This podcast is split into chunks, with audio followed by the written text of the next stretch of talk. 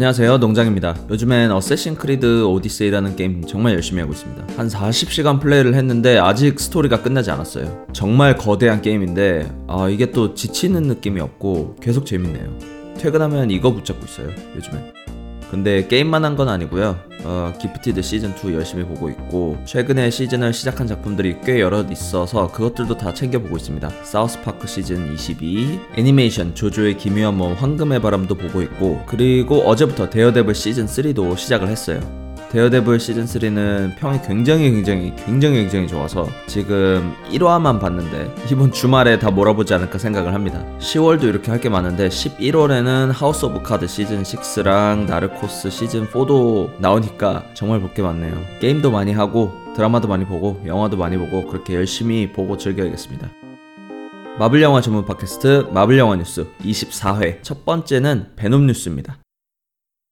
어, 베놈이 평가가 좀 엇갈렸잖아요. 저도 저번 주에 감상 말씀드린 것처럼 엄청 재밌게 본 건 아니거든요. 그런데 영화 흥행 수익은 굉장히 좋다고 합니다. 현재 시점에서 베놈의 전 세계 매출이 약 4천억 원이고 전체 순위는 286위예요. 이게 어느 정도냐면은 앤트맨과 매드맥스 정도의 규모입니다. 나쁘지 않아요. 게다가 자료를 읽어보면 베놈의 그 영화 제작비가 약 천억 원인데 앤트맨의 제작비가 약 1,300억 원 정도거든요. 그걸 생각하면은 베놈이 평은 별로 안 좋을지언정 수익성은 굉장히 괜찮은 영화입니다. 게다가 아직 상영 중인 작품이고 베놈이 11월에는 중국 개봉이 예정되어 있어서 그걸 다 고려하면 최종적으로는 제 예상으로는 한 5천억 원 정도 벌지 않을까 싶습니다. 보통 영화가 그 수익성 측면에서 손해를 보지 않으려면 제작비의 두 배는 벌어야 한다고 얘기를 하거든요. 순수 제작비 외에도 뭐 마케팅 비용, 배급 비용 같은 게 생각보다 많이 든다고 하는데 그런데 베놈 제작비는 천억 원, 그거의 두 배는 2천억 원. 근데 벌써 번 돈이 4천억 원이니까 이미 손익분기는 넘었고 계속 돈을 잘 벌고 있는 상황입니다. 이러면은 속편은 당연히 나오지 않을까 싶어요. 일단 돈은 벌었으니까 이제 돈 걱정은 할 필요 없고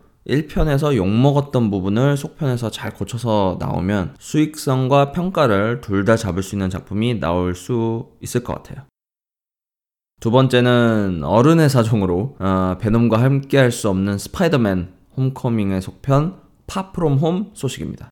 어, 드디어 촬영을 어, 마쳤다고 해요. 그리고 그걸 기념 기념? 어, 기념해서인지 마지막 촬영의 그 촬영장 영상이 공개가 됐어요. 이 영상을 보면 스파이더맨 수트가 어, 새로워요. 인피니티 워의 그 아이언 스파이더 수트는 아니고 홈커밍 수트에서 파란 부분이 검은색으로 바뀐 버전으로 어, 좀 더 쿨해 보입니다. 제 생각으로.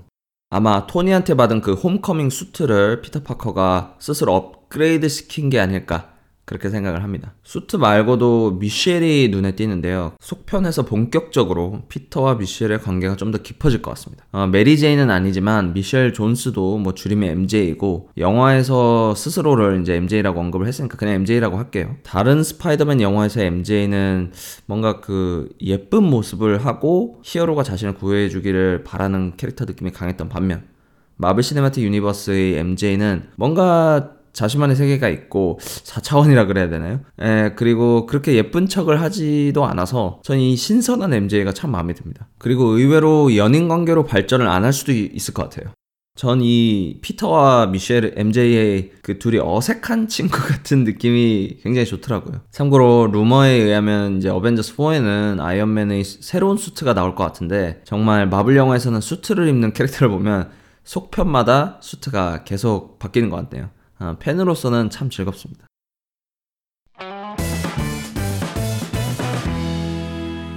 MCU 명대사 뽑아보기 코너 이번 주 명대사 뽑아볼 영화는 가디언즈 오브 갤럭시입니다. 영화도 참 재밌었지만 전 특히 이 대사가 나오는 장면이 너무 마음에 들어서 이 장면 보려고 영화관에서 한 번 더 본 기억이 있어요. 어떤 대사냐 하면은 어, 가오갤 패거리와 로난이 마지막 대결을 할 때 스타로드가 파워스톤을 움켜쥐면서 주위가 온통 보라색으로 변하잖아요. 그때 로난이 어, 넌 대체 뭐하는 놈이냐 라고 소리치며 물을 때 스타로드가 하는 이 대사가 전 정말 멋있었어요. 아까 네 입으로 얘기했잖아. 우린 가디언즈 오브 갤럭시야. 맨날 농담 따먹는 가벼운 분위기의 스타로드만 보다가 이 장면에서 굉장히 진지한 얼굴을 하면서 어, 멋진 대사를 하니까 진짜 멋있다는 생각이 들더라고요. 이 장면 이후부터 가오갤 패거리들이 정말 한 패거리가 되었구나. 이런 느낌이 들었습니다. 다음 주는 어벤져스 에이지 오브 울트론에서 명대사를 뽑아볼까 하는데요. 많은 사람들이 어벤져스 1보다 못하다고 하는 영화지만 저는 남몰래 에이지 오브 울트론을 더 좋아합니다. 자, 이번 주도 짧은 마블 영화 뉴스네요. 청취자 코멘트 한번 읽어볼게요. 유튜브의 미선리님 안녕하세요 동장님 지난주에 빠트린 정보가 있어서 알려드립니다 앤트맨 1에서 행크핌이 앤트맨이 조절기를 건드리자 행크핌이 조절기를 건드리지 마 조절기가 잘못되면 공간과 시간이 무의미해지는 양자 영역으로 들어가게 돼 라는 말을 하는데요 이건 두 가지 추측을 할 수 있습니다 첫 번째는 스페이스 스톤도 부순다는 것이고 두 번째는 양자 영역을 통해서 시간 여행을 한다는 점입니다 제가 생각하기에는 두 번째가 타임스톤 스페이스 스톤을 부순다는 떡밥보단 더 정확한 것 같습니다. 그리고 어, 어벤져스 4 예고편이 유출되었다고 합니다. 글로요.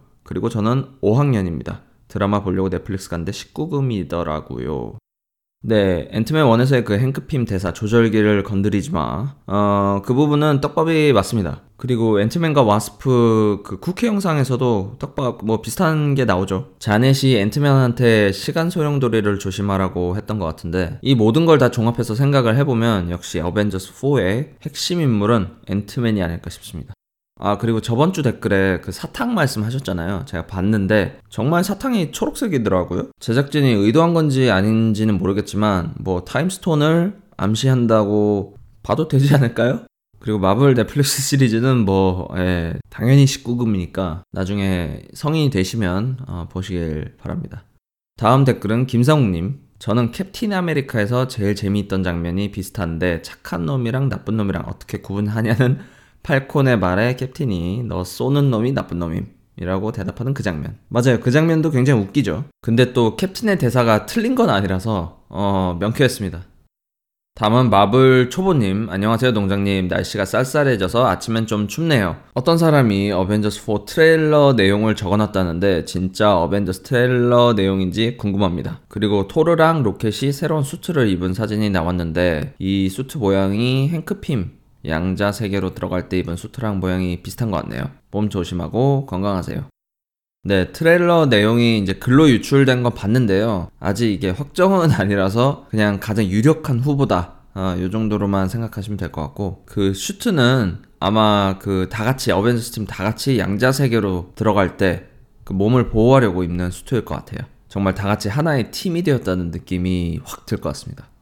마지막으로는 두천삼함님. 로키 드라마가 만약 나왔는데 프리퀄이 아니라면은 어, 로키가 살아있어야 하니까 우주선 위로 지나간 사람이 로키일 수도 있겠네요. 그리고 어, 베놈도 공포 영화예요. 일단 로키 드라마는 전 프리퀄이었으면 좋겠어요. 로키가 죽는 장면이 나왔는데 사실은 죽은 게 아니었다. 이게 이미 반복된 패턴이라 또 그러면 조금 실망할 것 같아요. 그리고 베놈은 예, 쫄깃한 맛이 있죠. 저도 처음엔 살짝 겁을 내면서 봤는데 또 의외로 웃긴 장면들이 많더라고요. 뭐 랍스터 먹는 장면이라든가. 그래서 괜찮았습니다. 어, 뉴 뮤턴트도 괜찮아야 될 텐데. 그렇게 답변을 드리고요. 댓글 달아주신 분들 정말 정말 감사합니다. 국내 최초 마블 영화 전문 팟캐스트 마블 영화 뉴스는 팟빵이나 유튜브에서 마블 영화 뉴스라고 검색하셔서 들어오시면 되고요. 청취자 의견은 댓글 달아주시거나 또는 이메일 농장마블 gmail.com nongjang marvel 골뱅이 gmail.com으로 보내주세요. 보내주시면은 다음 방송에서 읽고 답변을 해드립니다. 자, 저는 팟캐스트 끝났으니 데어데블 보러 가고요. 다음 주에는 데어데블 시즌 3 리뷰를 해볼게요. 그럼 즐거운 주말 보내세요. 감사합니다.